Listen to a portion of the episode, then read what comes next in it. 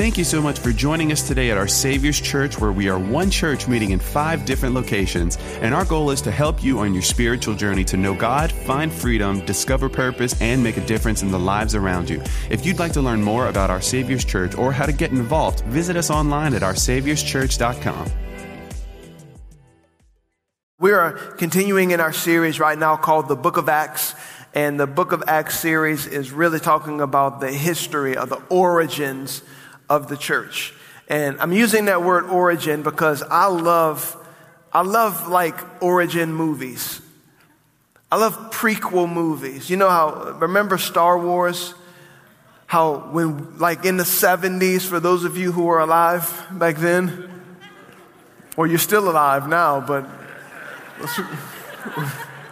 we're also alive then. How Remember, the, the, they had the whole Star Wars trilogy, and you're like, this is great. And then in the 90s, they come out with the prequel. And it gave you insight into what the story was actually about. Some of you are X Men fans, and you remember watching X Men origin films and all of those things. And what are those prequels? What, what do they do? They give you the, they fill in the blanks and the details for the current story. They take you to the origin, the, the origination of the story so that you can understand and have the context of what you are actually seeing today.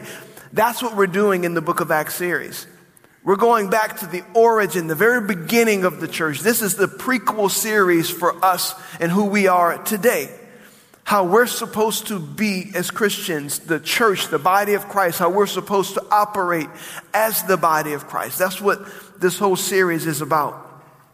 And hopefully, as you go through this series with me, you're, hopefully you're learning a lot. Hopefully, God is speaking to you in your own personal life. But I hope you have those moments of, ah, that's why. Oh, that's what happened. Now I understand. And so hopefully there, there are those aha moments. And so the last time we were together, we were talking about the life of the apostle Paul or in this context, Saul of Tarsus, the man named Saul of Tarsus, who was immediately born again and immediately started preaching the gospel and also immediately began being persecuted.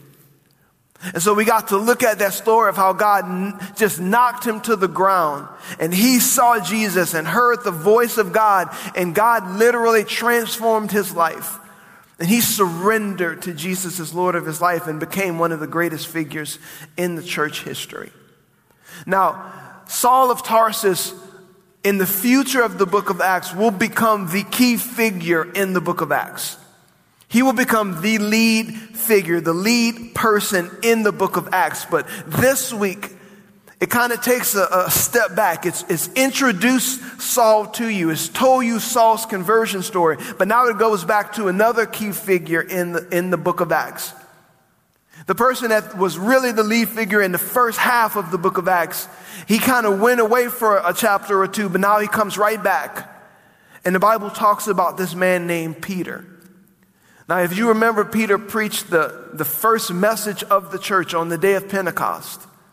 He was also the one who preached in the temple when he healed the lame man through the power of Jesus, healed the lame man, and he preached, and many thousands of people got born again. So Peter was a key figure in the church. Now, some people even believe that, that Peter was the first pope. Now, let me explain that to you. There's one problem with that. There was no such thing as a pope back then. So he was not the first pope. And as a matter of fact, many scholars actually believe that he was not even the leader of the church. They believe that James, the brother of Jesus, was the actual leader of the church at that time. But nonetheless, Peter was this, this hugely massive figure in the body of Christ and going about doing many miracles and signs and wonders and, and bringing people. Some call him the apostle to the Jews. So let's go back to our story as we look at the life of Peter. And I hope today you see yourself in Peter's story because Peter was a man who was really right or really wrong. There was no ambiguity with Peter. Peter was one of those what you see is what you get kind of people. How many of you know people like that? How many of you are people like that? Normally, when you are people like that, you are very proud of the fact, yes, that's how I am. Even when you are massively wrong, yes, that's what I believe. That's how Peter was. And again, hopefully you see yourself in this story because Peter was a man in process. Acts chapter 9, verse 32. We're going to finish out the book of, uh, of the, excuse me, the chapter 9 quickly so we can dive into chapter 10. But the end of chapter 9 says this Meanwhile, Peter traveled from place to place and he came down to visit the believers in the town of Lydda. There was, excuse me, there he met a man named Ananias, Ananias who had been paralyzed and bedridden for eight years. Peter said to him, Ananias, Jesus Christ heals you. Get up and roll up your sleeping mat. And he was healed instantly. Then the whole population of Lydda and Sharon saw Ananias walking around and they turned to the Lord. Now, again, Peter's this key figure and this key figure, this, this leader in the church, is traveling about and he's preaching the gospel. Now, if you notice, he left Jerusalem. And we talked about this a few weeks back where persecution hit the church and many of the believers left Jerusalem because there was such persecution happening in Jerusalem that was led by, believe it or not, Saul of Tarsus right before he was transformed by Jesus. So the apostle Paul was the one leading the persecution against the Christians in Jerusalem. So they spread all except the apostles. But here we see the apostles, even the apostle Peter, getting out of Jerusalem and going about pre- traveling and preaching to those who weren't in Jerusalem. Now he was still preaching to Jewish people. He'd gone with Philip and preached to the Samaritans, but he was primarily preaching to the Jewish people. And he says something when he heals this man, um, Ananias. Something interesting that I want you to just hold that place. I want you to remember that. He says to him, Ananias, Jesus Christ heals you. Then he says, Get up and roll up your sleeping mat. Remember that phrase. Get up and roll up your sleeping mat. Let's go to verse 36. There was a believer in Joppa named Tabitha, which in Greek is Dorcas. She was always doing kind things for others and helping the poor. Now let's stop there. We talked about this again with Saul and Paul that so so Tabitha was this woman's Hebrew or Aramaic name. Her Greek name was Dorcas. I don't know about you, but I would be very happy to be called Tabitha. when they were writing this, I would go, Tabitha is fine. but they mean the same thing. These names mean gazelle. It means gazelle. In, in Hebrew, it's Tabitha. In, in Greek, excuse me, it's Dorcas. And so, but something horrible happens to this amazing woman. And the Bible tells us she was a woman who was always doing kind things. She was always helping the poor, just the kind of woman that you want to be around because she's got just a compassionate heart, a heart to help people, a heart to help the poor. Something tragic happens to her in verse 37. About this time, she became ill and died. Her body was washed for burial and laid in an upstairs room. But the believers had heard that Peter was nearby in Lydda, so they sent two men to beg him, please come as soon as possible. So Peter returned with them, and as soon as he arrived, they took him to the upstairs room. The room, the woman, excuse me, the room was filled with widows who were weeping and showing him the coats and other coats Dorcas or Tabitha had made for them. Some believe that these widows, when Peter showed up, were actually showing him the clothes that they were wearing that this woman had made for them. Meaning and signifying she cared for the poor. She provided for them, even down to the very clothes that they wore. So this was a good woman. This was a noble woman. This was a Christian woman. Yet she dies. And it, the way this looks, it's almost as if it happened pretty suddenly. She quickly became ill and quickly died. Now, the believers there had heard that Peter wasn't too far away. So they said, Let's get Peter, go call the man of God to come and pray for her. And that's what they did. So, verse 39 But Peter asked them to leave the room. We're skipping now. I'm sorry, let me go to verse 39. Yeah. So Peter returned with them, and as soon as he arrived, they took him to the upstairs room. The room was filled with widows who were weeping and showing him the coats and other clothes Dorcas had made for them. But Peter asked them all to leave the room. That sounds familiar. And we're going to talk about that in a moment. Then he knelt and prayed. Turning to the body, he said, Get up, Tabitha. And she opened her eyes. When she saw Peter, she sat up. He gave her his hand and helped her up. Then he called in the widows and all the believers, and he presented her to them alive. Now, if there's something that sounds familiar about these two stories, it should. Because in these two stories, we see Peter doing almost exactly what he saw Jesus do. He did almost exactly and said almost exactly the same thing that he saw Jesus do. What am I talking about? I'm not going to go there for the sake of time. But in John chapter 5, when Jesus was at the pool of Bethesda, the pool that, if you remember, where the, the, the, the lame people would lay by the pool in hopes that when the angel would come and he would stir the water and they, the first one that would get into the water would be healed. Remember that story? Well, Jesus walked up to a lame man and he told the, the lame man, Stand up, pick up your mat, and walk. Very similar to what Peter said to Ananias. But then in Mark chapter 5, Jesus went to the house of a man named Jairus. And when he was at Jairus' house, if you remember, he kicked everybody out because they laughed at him when he said that the girl was only sleeping. So he kicked them all out of the room. And listen to what he said to the little girl when he healed her Talitha Kumi. Talitha Kumi, which means little girl, get up. So Jesus says, Talitha Kumi. Peter says, Tabitha Kumi. What's the point in all of this? Peter did what Jesus modeled. Yes, Peter was led by the Spirit. Yes, the Spirit of God directed Peter and what to do, but the Spirit of God led him to do what he saw Jesus do. The Spirit of God is only going to lead you to do what Jesus has already done. Because he wants us to be like Jesus. But another important principle in this is that's why discipleship is so important.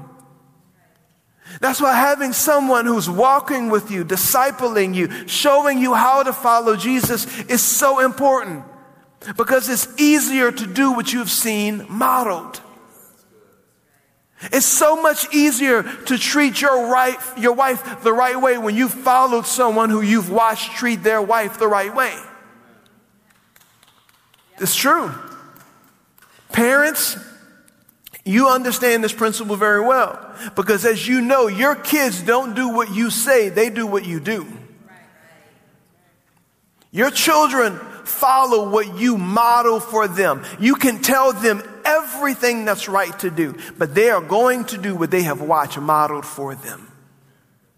In the life of a believer, that's why it's so important for us to do what has been modeled for us. But you've got to put yourself in a position that you're around people that you go, I want, I want that. I see Jesus in them, and that's what I need in my life. That's why we talk about small groups. That's why we talk about getting around believers. That's why we talk about goal book. What are, what are we talking about when we say all of that? The most important thing is not that stuff. It's that you're getting in a relationship with someone can disciple you. Someone can model for you how to follow Jesus because someone has modeled it for them. And I love the way Paul says it later in the Bible. He says, Follow me as I follow Christ. Follow me as I follow Christ. That's why it's so important. Peter did what he saw Jesus model. And I've said this many times before, but what Jesus modeled, Jesus meant. That means that what Jesus did, he intended for us to do. And that's what Peter did. Now, discipleship is not like a cool buzzword. It's not the cool church strategy of how to grow your church in three easy steps. but it's Jesus' master plan to change the world. Disciple by disciple by disciple, doing what Jesus has modeled. Because that's what he meant for us to do. Now, just as a side note, if you're, even if you're, if you're in a discipleship relationship, let me encourage you with something. We imitate the Jesus we see in them. We don't always imitate them. That's important for you to know. Because you can get around people and start taking on their mannerisms and I'm supposed to be them. You're not following them, you're following them as they follow Jesus. So that means that if there, if you see something in their life, even people you, we admire, people that we highly respect, if we see something in their life that is not a reflection of Jesus, we don't follow that. Because our ultimate goal is to be like Him. That's another thing. Our goal is not to be the best us. Like, I, don't get me wrong, there's nothing wrong with bettering yourself and even self-help and self like motivational. Those are all, those are good things in the right context. But let me be very clear, biblically speaking, the goal is not to be the best you. The goal is to be like Jesus. Because even the best you pales in comparison to being like him. And, and yes, God is refining us and, he's, and I understand to some degree what we're saying when we, when we say those things, but there's still something selfish about, I'm trying to be the best me. And selfishness is really anti God. The worship of self is the exact opposite of the worship of God because sometimes you're, this is right for me, but it's not what God wants you to do. This helps me be a better me. But God didn't ask you to be a better you. He asked you to take up your cross and follow Him. That's what God wants for us. Let's get back to the story because we got a lot more to cover. All right. Acts chapter 9, verse 42. The news spread throughout the whole town, and many believed in the Lord. And Peter stayed a long time in Joppa living with Simon, a tanner of hides. Now, this happens, and people, of course, start believing because they see the power of God. And Peter is giving all the glory and the credit where it, he's putting it where it belongs into Jesus. He's giving it to Jesus. So Peter stays there in this town, this, this incredible man, this great man of faith. He stays with, the Bible says, Simon, a tanner. Now, what's significant about that? Why would the Bible even give us that? It doesn't always tell us where the apostles stayed. It doesn't always tell us whose house they were living in. So why would it tell us that now? Well, Simon, the tanner, a tanner was not the people who go to Destin often. A tanner was, I know it was cheesy, but I just wanted to fit it in anyway. But a tanner was basically a leather worker. It was someone who tanned hides. It was someone who, who they helped get leather right so that people could make bags or make whatever it is, coverings or whatever they use leather for in that day. But a tanner was considered an unclean profession. So for the Jewish person, a tanner was an unclean job because they were constantly around things that would make them unclean. Blood of animals, guts, all of those different things. And sometimes maybe even unclean stuff. And so because of that, they were, this was considered an unclean profession. Nonetheless, the Bible tells us that Simon Peter stayed there for a long time with this unclean man. Now, what was happening? I believe God was preparing him and getting ready to blow his mind and open up his mind in a way that he did not see it coming. In this next chapter, chapter 10, Peter, this great man of faith, he's not going to look as great as he just looked. In the previous chapter, he's following Jesus. He's following the model that Jesus laid out for him, and he looks like the man. But in this next chapter, he doesn't look like the man. Because, as I mentioned before, he's still in process. The same way that all of you are still in process. The same way that me and our other pastors are still in process. We are all still in process to become more like Christ, to become more like Jesus. And here's this great figure in the Bible who he just, you just get to see him raw. You get to see him not perfect. The thing about the Bible is this is brutally honest. The Bible doesn't cover faults. The Bible doesn't say, David, this great man, yes, he was a man after God's own heart, but he was also an adulterer and a murderer and, and he disobeyed God. He did that? Yep. Peter, the great man who preached the, the gospel, the, the first gospel message and walked around healing the sick. Yep, he was also full of bigotry and prejudice and at times said the dumbest things possible. Yet God used him. Yet God used him. Pastor, I don't know if God can use me. I'm not perfect. Join the club. Join the club. Let's keep going. Before we get into this, let me just say this. The title of my message this morning is A New Horizon. A New Horizon. And the, the reason why I call it the New Horizon is because you're getting, you're getting ready to see a brand new horizon for the church. It's getting ready to open up in an incredible way that they did not see coming. But a new horizon can't begin until a mindset changes. You can't have a new horizon until God changes the way that you think. When you have a mindset change, you can change the way that you live. The Bible says to be transformed. How? By the renewing of your mind.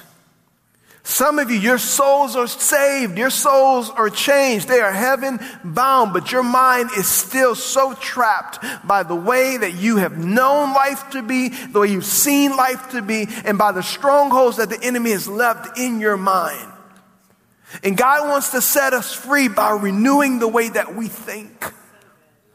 There are old school patterns of thinking in our minds through different experiences and through different things that people have told us in formative years of our life that God wants to come and break those things so that we can see His Word clearly for what it is and what His plan for our lives are. We're going to see that in the story. It's good. God challenges Peter in a way that he did not see coming, but a way that nonetheless all of us should be extremely grateful for. Acts chapter 10, verse 1.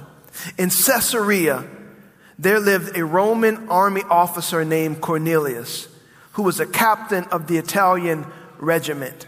He was a devout, God fearing man, as was everyone in his household. He gave generously to the poor and prayed regularly to God.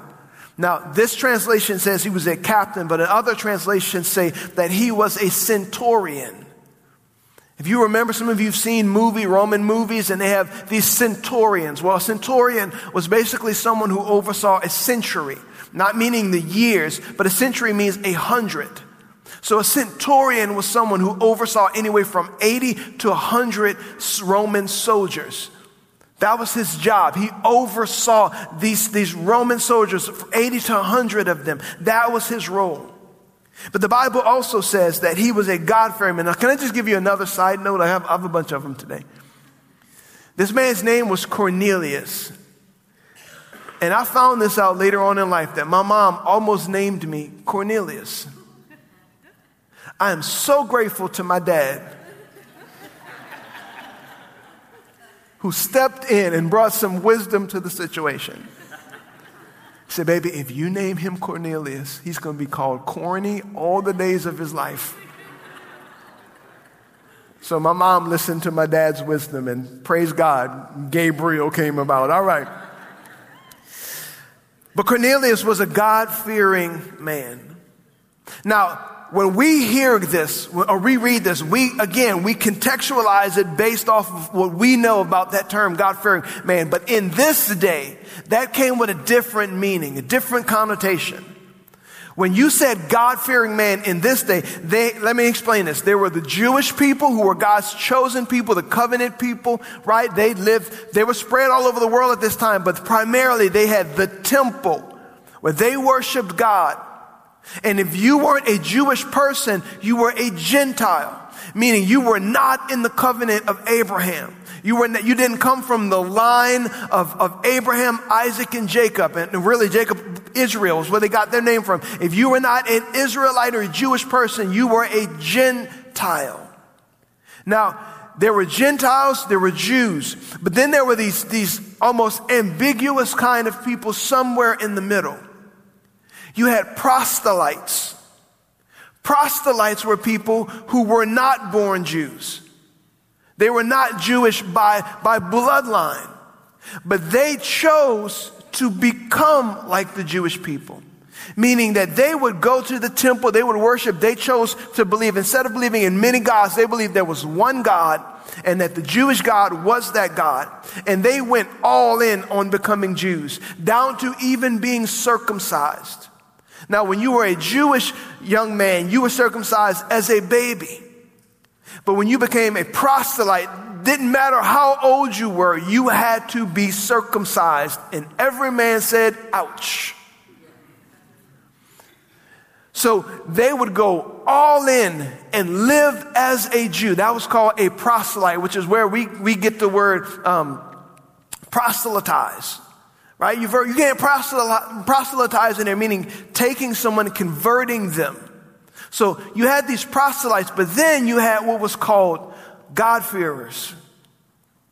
And these God-fearers were people who were Gentiles who basically said, I, I recognize that there's only one God. And He's the God that the Jews serve. But I'm not going all in like those proselytes. That hurts too bad.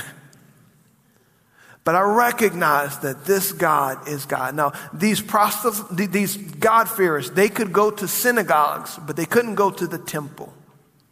So there was this, this block between them and really, and the Jewish people kind of treated them like, uh, like you're uh, not really. You're not really one of us. You're not willing to have to be circumcised, so we'll respect you. Thank you for fearing our God. But this man, Cornelius, was a very devout, God fearing man. And he was devoted to God. And this whole issue of circumcision is going to come up a whole lot more in the Bible later on. It became a big struggle and a big tension. But nonetheless, this is where we see this man, Cornelius. Verse 3. One afternoon, about 3 o'clock, Cornelius, he had a vision in which he saw an angel, God, excuse me, an angel of God coming towards him. Cornelius, the angel said. Cornelius stared at him in terror. What is it, sir? He asked the angel, and the angel replied, Your prayers and gifts to the poor have been received by God as an offering. Now send some men to Joppa and summon a man named Simon Peter. He is staying with Simon, a tanner who lives near the seashore. Now notice Cornelius, this great, this great Roman warrior with 80 to 100 men at his command at any time. He encounters this angel, has this experience with this angel, and he is scared to death. Angels are not fat, naked babies with wings. If you see an angel, you are going to be terrified. This man, this man of war, encounters, has this experience with this angel, and he's terrified. And he says, What do you want me to do, sir? That's what happens. But then, based off of what this angel says, he, the angel tells him about Simon Peter. And he tells him that Peter has a message for him that he needs to hear. He also hears how God recognizes what he's been doing and how he's given to the poor and has been an offering to God. And now God wants to bring his message to Cornelius. Cornelius does not know what this message is. All he knows is the angel says, Go and get Peter. Now, based off of what this angel says, he sends his men from Caesarea to Joppa to get Peter, which is 33 miles.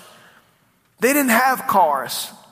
They had to get on a horse or a camel or a donkey or walk 33 miles to go and get this man who they, based off of the word of this angel, was going to go to this house they didn't know ask for this man they didn't know existed and then bring him back to them. That took faith. That was his response to the word of God. Now, I want you to see this as well. God is setting this thing up. But here's the question why didn't God, who had Cornelius' attention with this angel, why didn't God have the angel preach to him? Why didn't he, why did he have to go through the whole process of going to get Peter and Peter coming and Peter talking to him? Why did he do that? I'll tell you why. Because angels aren't called to preach the gospel. That's our job. That's our responsibility. God has given his people, human beings that belong to him, that are born again, the ministry of reconciliation, going out and reconciling the world to himself. That is my call, and that is your call. We are called to bring this gospel, to bring this message. And you know what? There's a quote out there that is often attributed to St. Francis of Assisi, and, and some of you have heard this quoted many times. Preach the gospel at all times, and if necessary, use words. Here's the problem. He never said that. That's not what he said. That is a misquote on something that he actually said. Why am I, why am I belittling that quote? Because it does something to us. And it makes us think that all we have to do is live a noble life. That's not what the Bible says. The Bible says, how can they hear without a preacher? We are not only called to live it in front of the world, we're called to tell the world. We are charged by God and given the responsibility by God to open up our mouths and let people hear about the God that changed our lives. And I know for some of you, you go, that's what I'm talking about. And I know for others, you go, that's scary. I don't know if I can do that. In your flesh, you can't. But with the power of the Holy Spirit and God inside of you, you definitely can. You definitely can. God doesn't call us to do things He doesn't equip us to do. He doesn't tell us to do things that He won't give us the power and the grace to do. We're called to be witnesses, and God uses us to do this. So, anyway, let's get back to Peter. This, this again, great man with these prejudice in his life. Acts chapter 10, verse 9. The next day, as Cornelius' messengers were near, nearing the town, Peter went up on the flat roof to pray. It was about noon, and he was hungry. But while a meal was being prepared, he fell into a trance. And he saw the sky open, and something like a large sheet was let down by its four corners. In the sheet was all sort of animals, reptiles, and birds. Then a voice said to him, Get up, Peter, kill and eat. And right then and there, the first gumbo was made.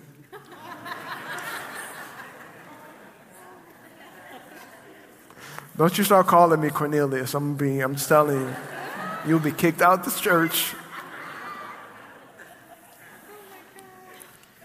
But he shows them, God shows Peter all of these things that he is not supposed to eat as a Jewish man, as a good Jewish boy, you are taught you don't eat reptiles. You don't eat those kinds of things. We don't eat that. There were things that were ceremonially unclean for Peter to eat. I don't know if you noticed or not, but if you go back and read there, you couldn't have catfish as a Jewish boy. You couldn't have crawfish and crabs as a Jewish young man. You couldn't have pork as a young man. So, in other words, there were no Jewish Cajuns. Frog legs? Uh uh-uh. uh. Boudin? Nope. Crawfish boil? Not happening. He was not allowed to have any of those things, but yet God gives him this vision and it comes down and he sees this. Now, what's amazing is that God used his circumstance. One, he's at the house of an unclean man and he's hungry, getting ready to eat, and God takes his circumstance to show him something. God will take the circumstances in your life to reveal something to you. God does not always speak through this divine voice that comes to you in your prayer times. Sometimes He speaks in the circumstances of your life. That's what He did in Peter's life. Now, granted, it was with a vision, but He used all of the circumstances surrounding him. Verse 14, this is Peter's response. When he sees this sheet come down and he hears the voice of God, I love Peter, constantly putting his foot in his mouth. No, Lord, Peter declared, I have never eaten anything that our Jewish law has declared impure or unclean. Jesus, nope. I'm righteous. I'm not doing that. Not getting one over on me this time, Jesus. Mm-mm. This is the same Peter who opened up his mouth when Jesus said, This very night you're going to betray me. Jesus, all of them are going to betray you, but I never will. And Peter has to tell him, after the rooster crows three times, you, you, you're going to remember this when you've denied me. So here he is again saying, No, Lord, which just that word, just, just those two words together, it's like jumbo shrimp. It's an oxymoron. It's an oxymoron. No, Lord. You're Lord of everything in my life, but I'm not doing that. It's an oxymoron because if Jesus is the Lord of your life, the answer is always yes. It's always yes, Lord. What do you want me to do? What do, how do you want me to do it? His response is nope, showing, indicating this is an area in his life that he has to make Jesus Lord of. He has to invite Jesus to become the Lord of this area of his life. All of you, all of us have these areas that when Jesus steps in, we have to make the decision to yield to him. See, when you pray to get born again, we say, Lord, come and be the Lord of my life. And generally speaking, that happens. But He takes us at His word and He starts to inch His way into those sensitive areas that we don't want Him in. I want you to give up this relationship. Ah, Jesus, nope. I want you to stop that drinking habit. Ah, nope. I want you to get away from these people who are clearly leading you down. Ah, Jesus, nope. And what he's saying is, Am I Lord of that area or not? Am I Lord or not? Peter's response, No, Lord. I'm not willing to do that because these things are unclean. Now, why food? Why did God use food? Because that's one of the thing, major things that separated Jewish people from the Gentiles, which again, Cornelius was a Gentile and God knew what he was getting ready to do. So that he separated because of the dietary things was one of the main reasons. They, I don't even know if they could sit down and have a meal together with a Gentile because a Gentile might be eating something in front of them that they could not partake in. So this was separating him. This was God showing him a vision, allowing him to come back and have fellowship with Gentiles. Because what Peter did not know is there were two Gentiles on the way to come and get him as he was having this vision. Verse 15, but the voice spoke again Do not call something unclean if God has made it clean. The same vision was repeated three times. It took Peter a lot to get it. Then the sheet was suddenly pulled up to heaven. And even after that, Peter was very perplexed. What could the vision mean? Just then, the men sent by Cornelius found Simon's house. Standing outside the gate, they asked if a man named Simon Peter was staying there. Meanwhile, as Peter was puzzling over the vision, the Holy Spirit said to him, Three men, excuse me, not two, three, three men have come looking for you. Get up, go downstairs, and go with them without hesitation. Don't worry, for I have sent them. While Peter was still trying to figure this out, the answer was coming. The answer was coming to knock on his door. Sometimes God is speaking to us, but it's hard for us to see past our preconceived ideas and our preconceived prejudice. So when I say prejudice, I'm not just talking about a racial thing that divides you from another race. Sometimes we have, we have prejudices in our minds about certain types of people, groups of people, the way people live, all of those different things. And we have preconceived notions about things in life that sometimes God has to break the wall down so that we can see the truth for what it is. Because we, all of us have filters. We all have a filter in which we see the world. And let me explain these. Th- these filters are things that your mom said, maybe a previous pastor said, or a priest said to you, maybe things that you've seen growing up, the culture you grew up in have said, that teacher who didn't believe in God that you admired so much said. We all have these lenses in which we see the world. But biblically speaking, a lot of times these things become strongholds in our lives. Strongholds that the enemy uses. What am I talking about? And, and some of you will know what I'm talking about. It's called an ungodly belief. An ungodly belief, meaning it's something that we believe, even though the Bible says that it's not true.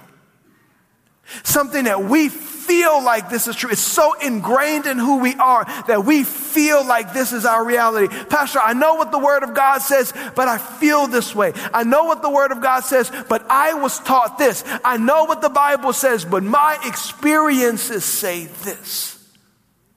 And the enemy will use that to create a stronghold in your life, meaning it's an area in your life that cannot be penetrated by the word of God because you believe that is truth instead of what God says. It's an ungodly belief, it's a stronghold. It's what the enemy uses to keep us deceived. But what's so ironic about this is that we limit the word of God based off of our limited life experience. Some of us have been on this planet for 20, 30, 40, 50, 60 years. And this word has eternal. It has lasted the test of time. And even if you're just talking about the New Testament, over 2,000 years of being true and changing lives. And we sometimes have the audacity to say, I'm right, that's wrong. My mama said, my priest said, my pastor said, the inst- Instagram said. This is what the Bible says in Romans 3 let God be true and let every man be a liar. Let God be true and every man a liar. Your life circumstances do not dictate God's truth. It doesn't. When you don't know who to trust, when you don't know what to believe, and we've, we're still in that season of life. 2020 was that, 2021 is similar to that, if not worse in many cases. You don't know what to believe, you can always trust in this word. It's eternal. It was here before you, it will be here long after you. His word is true. And for some of us, we cannot get to that next horizon, that brand new landscape that God wants to open up in our lives because we're so stuck in our old mindset and pattern and way of life. But God has a new horizon for us if we're willing, if we're willing to believe Him over our feelings and the lies of the enemy in our lives. Peter meets these three men sent by Cornelius, and he hears about Cornelius' experience. So these three men stay with Peter, and then the very next day they go to Caesarea. Verse 24. I'm going to skip around a little bit for the sake of time. They arrived in Caesarea the following day. Cornelius was waiting for them and had called together his relatives and his close friends. As Peter entered his home, Cornelius fell at his feet and worshiped him. But Peter pulled him up and said, Stand up. I'm a human being just like you. So they talked together and went inside where many other, excuse me, many others were assembled. Now I love this because Cornelius had this message from this angel. And he gathers his friends and his family and he says, Y'all have to hear this as well. And I've talked about this a couple weeks ago. When you have a genuine experience with God, it's not something you hide. You want everybody to know it. Because if he can do it for you, he can do it for them. And you want people to have that experience that you've had. And that's what Cornelius did. He said, All right, Peter's coming. Everybody gather together. Come and hear this. Come and hear this. God, God loves people. God loves people and He wants to reach people, even the people that we are uncomfortable with. Even the people that make us a little bit nervous. God can use us to speak truth to them. And there's no one who is too far gone. I've heard testimonies, and, and, even in the past couple of weeks, of people who were in prison for life for the most atrocious things. I'm talking serial killers who were born again in prison and are in heaven right now. God's mercy and God's love is uncomfortable. it's uncomfortable. The people that he is willing to be merciful and kind to will make you uncomfortable.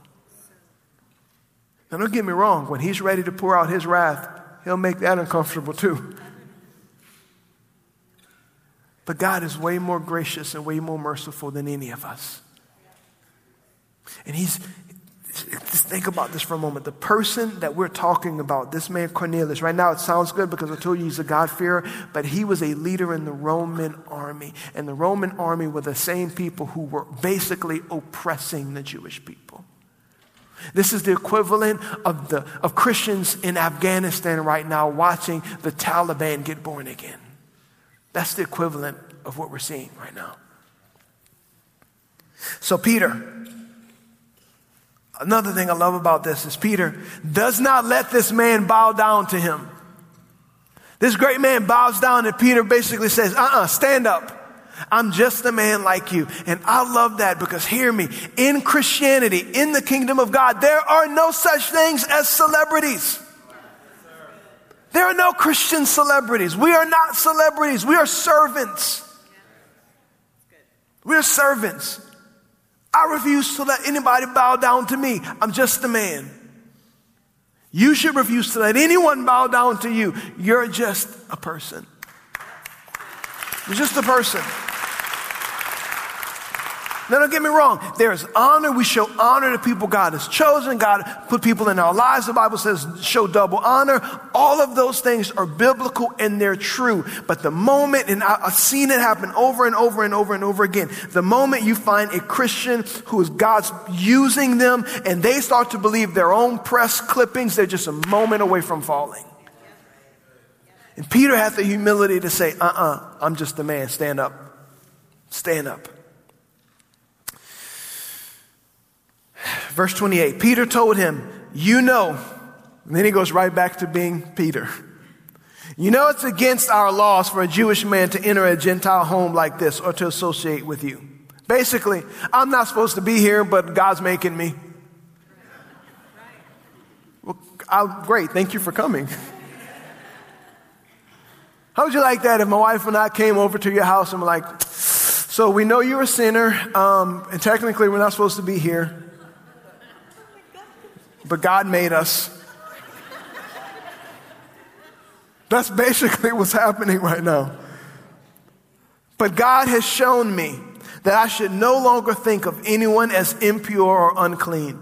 So I came without objection as soon as I was sent for. Now tell me why you sent for me. This was so ingrained in Peter's thinking. Now Cornelius begins to explain what happened about the angel and everything that happened and how God told him through the angel that Peter has a message to share with him. And Cornelius basically tells him, now, now tell us this message that God has given you. And Peter begins to preach the gospel to Cornelius. And he tells them how Jesus came. And how, and, he, and I love this because he, the way he references this, he references it as if Cornelius, you should know the things that just took place. In other words, this wasn't something quiet that just happened and obscured and nobody knew about. No, no, no. This was a big deal. And all around people knew about this. All around people knew about this man named Jesus who was considered the king of the Jews, who was now crucified, and many of them thought he was just dead. But Peter came to say to him, He died, but he also rose again from the dead. He is our resurrected Savior. And he tells them about the amazing things that God did in the death and in the resurrection. And then we get to verse 42, and he says, And he ordered us, speaking about Jesus, to preach everywhere and to testify that Jesus is the one appointed by God to be the judge of all, the living and the dead. He is the one all the prophets testified about, saying that everyone who believes in him will have their sins forgiven through his name. And then the unthinkable happens to Peter. Then the unthinkable happens. Verse 44. Even as Peter was saying these things, the Holy Spirit fell upon all who were listening to the message. The Jewish believers who came with Peter were amazed that the gift of the Holy Spirit had been poured out on the Gentiles too. For they heard them speaking in other tongues and praised God. Then Peter asked, Can anyone object to their being baptized now that they have received the Holy Spirit just as we did? So he gave orders for them to be baptized in the name of Jesus Christ. Afterwards, Cornelius asked him to stay with them for several days. In this one moment, as Peter's preaching the gospel, the Holy Spirit falls on them and they began to pray in an unknown tongues. They start praying in a heavenly language. And this confirms for Peter, really blows his mind that now salvation is not just for the Jews, it's not just for the Samaritans, it's not just for the proselytes. Salvation through the cross of Jesus Christ is for everyone. And in that moment, God changed the entire face of the church. Because we've seen it hinted at coming up to this moment. We saw it hinted at with the Ethiopian eunuch who had just came to worship at the temple. We saw it hinted at with the Samaritans. We saw it hinted at with these, these little tidbits of people. But now God busts the thing wide open and says, Peter, if you allow me to change your mind and the mindset of the church, I have a brand new horizon for you to preach the gospel. And guess what? It's the whole world. It's the whole world. God shows in that moment He accepts us. Not because we're born into the right family, because we have the right bloodline. He accepts us because He loves us, paid the price for us. And if we will make Him the Lord of our life, He will not only accept us into His family, but He will fill us with His Spirit. That's the new horizon of the church this morning as I, I want to pray for you. Because just the same way that God opened the horizon of the church, for some of you, He needs to open up a horizon for you. But your mindset has to change. Some of you are stuck in the way that you think God has to do it, or the way that God should do it, or, or maybe the way that you were taught, and maybe God's not even in that. Let the Word of God renew your mind. When you open up your Bible, don't open it up assuming you already know what it's saying. Let it say what it needs to say. Let it say what it wants to say. Let it change you instead of you trying to change it. And let the Holy Spirit whisper in your ear things that are confirmed in that word, that are His plan for you. Let me pray for you. Father, I thank you for your church. God, all of us, I thank you. You're so, merciful. You're so kind. All of us are stuck in maybe preconceived notions that we have about you or the way that you do things.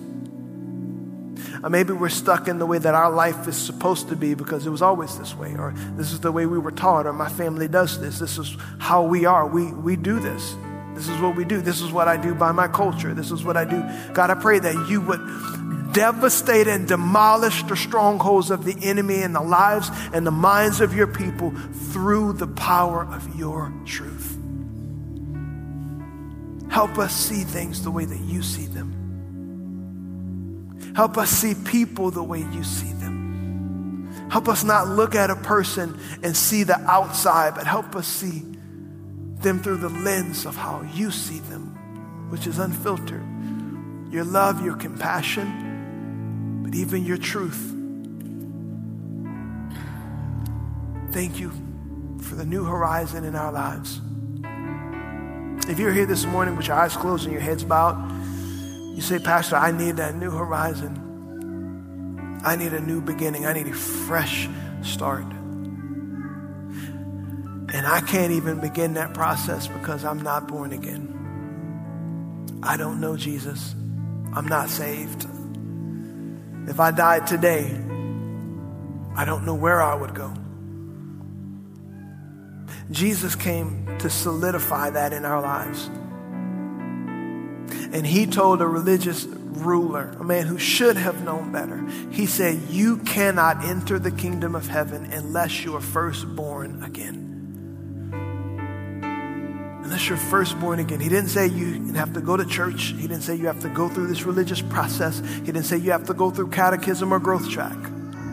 He said you have to be born again in order to see my kingdom. And that kingdom begins here on earth and lasts into eternity.